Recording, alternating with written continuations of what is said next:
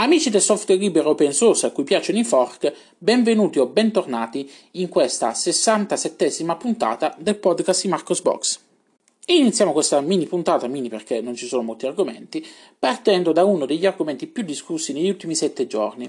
Sto parlando del caso Brave Browser. Di questo browser web ve ne ho parlato anche io in diverse occasioni per via della sua eh, particolarità. La peculiarità risiede nel ricompensare utenti e creatori di contenuti per la visione di annunci pubblicitari mirati all'interno del browser. Questi annunci sono opzionali e la ricompensa per gli utenti e creatori di contenuti avviene sotto forma di una criptovaluta chiamata Basic Attention Token per gli amici BAT. Non vi nascondo che anche io, sotto consiglio di alcuni lettori, mi sono iscritto eh, al circuito dedicato ai creatori per testare il tutto e vedere magari di riuscire a tirarci su qualche soldino, eh, fino adesso meno di un euro.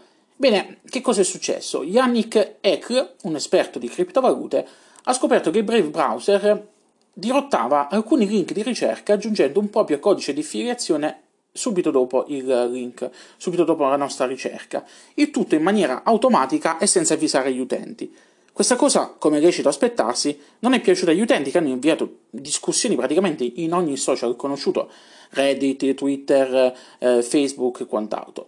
Bene, eh, subito dopo questa segnalazione, eh, Brendan Ake, il CEO, nonché cofondatore di Brave, ha ammesso il problema definendolo però un errore non voluto.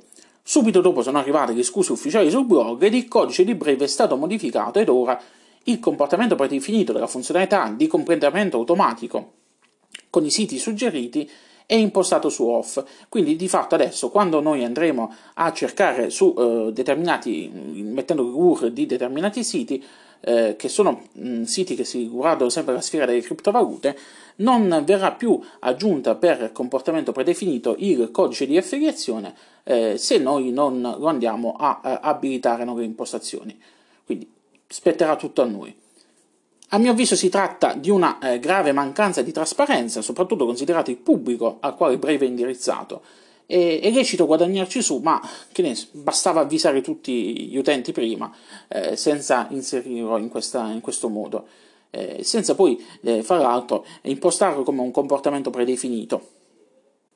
Dopo questo scandalo, la comunità open source ha reagito nel suo modo predefinito ed è nato un fork di Brave Browser chiamato Braver Browser, Topper, mm, scommetto che non avete capito niente. Bene, questo eh, nuovo fork di eh, Brave Browser che ha come eh, mascotte un tasso eh, ha eh, come eh, unico obiettivo quello di rimuovere da Brave Browser tutte le funzionalità incriminate, tutte quelle che, fanno, che sono riconducibili appunto alle peculiarità di Brave Browser, quindi via il Brave Rewards, via Brave Together via gli sfondi bradizzati, le componenti bradizzate, l'icona eh, di BAT e tutte quante le future integrazioni di annunci che eh, verranno via via importate eh, dal codice di Brave. Praticamente prenderanno ogni volta la versione di Brave, la puliranno di tutta questa roba e faranno questa, eh, questo nuovo browser.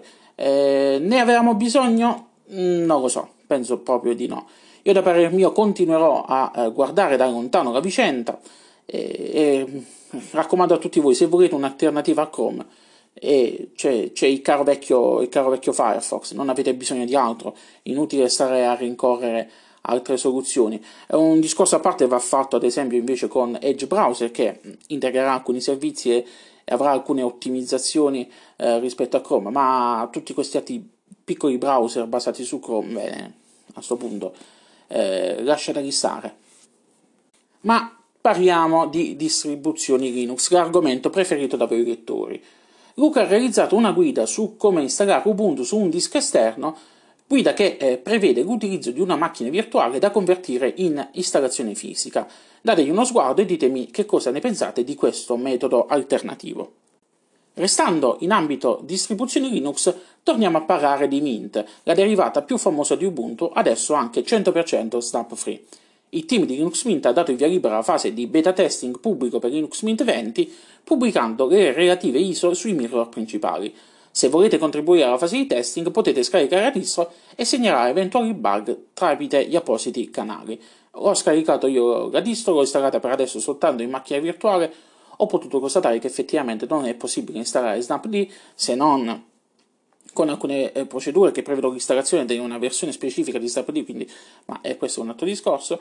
Eh, aspettiamo eh, le note di rilascio, aspettiamo il comunicato ufficiale di eh, Linux Mint perché hanno promesso che eh, avrebbero pubblicato anche um, maggiori informazioni su come aggirare il tutto, aggirare questa limitazione che adesso ha Linux Mint e vedremo come si evolverà la vicenda. Comunque per adesso nulla di nuovo, è la solita Linux Mint, i temi non sono manco stati cambiati e eh, fra parentesi adesso nella versione beta è ancora presente, cioè è ancora possibile installare eh, Chromium Browser, eh, o meglio il pacchetto vuoto di Chromium Browser, perché se installate Chromium Browser eh, non vi installa nulla, sempre per questa cosa degli stampa. Andatevi a recuperare le puntate precedenti o gli articoli su Marcosbox per eh, capire se, se non capite questa, questo riferimento.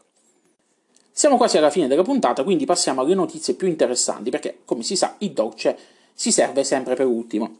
Il team di KDE ha annunciato il rilascio di KDE Plasma 5.19.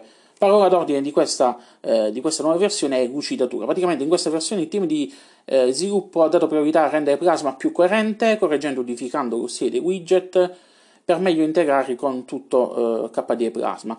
Oltre a questo abbiamo un maggior controllo eh, su desktop con l'aggiunta di nuove opzioni di configurazione nelle impostazioni di sistema, cosa che in KDE non mancano mai, quindi abbondiamo sotto questo punto di vista, aggiungiamo altre cose perché erano già troppo poche, sono sarcastico se non avete capito.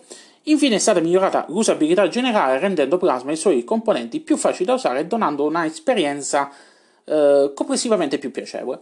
Devo dire che eh, mi è nuovamente salita la scimmia sulla spalla che mi sta sussurrando all'orecchio torna a KDE forse la seconderò fra qualche giorno, tempo permettendo, o forse no, perché eh, devo ammettere, devo confessarvi che ultimamente sto così bene su Ubuntu 20.04, la sua visione di Gnome Shell, che non riesco a trovare dei validi motivi per abbandonarlo. Forse sarà che sto invecchiando, forse sarà che sono guarito dalla giornite, non lo so, chi lo sa, eh, lo scopriremo soltanto vivendo. Infine chiudiamo con GIMP, che non è un insulto. Questa la capiranno soltanto gli utenti affezionati al blog. Il team di sviluppo di GIMP ha annunciato il rilascio della versione 2.10.20 che porta con sé diverse nuove funzionalità, nuovi filtri, un miglior supporto ai PSD, funzionalità di ritaglio non distruttivo e, naturalmente, il solito lavoro di correzione di bug.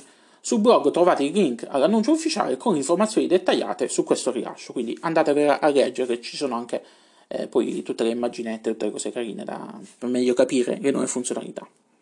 Bene, con questo ho concluso. Lunga vita e prosperità a tutti quanti.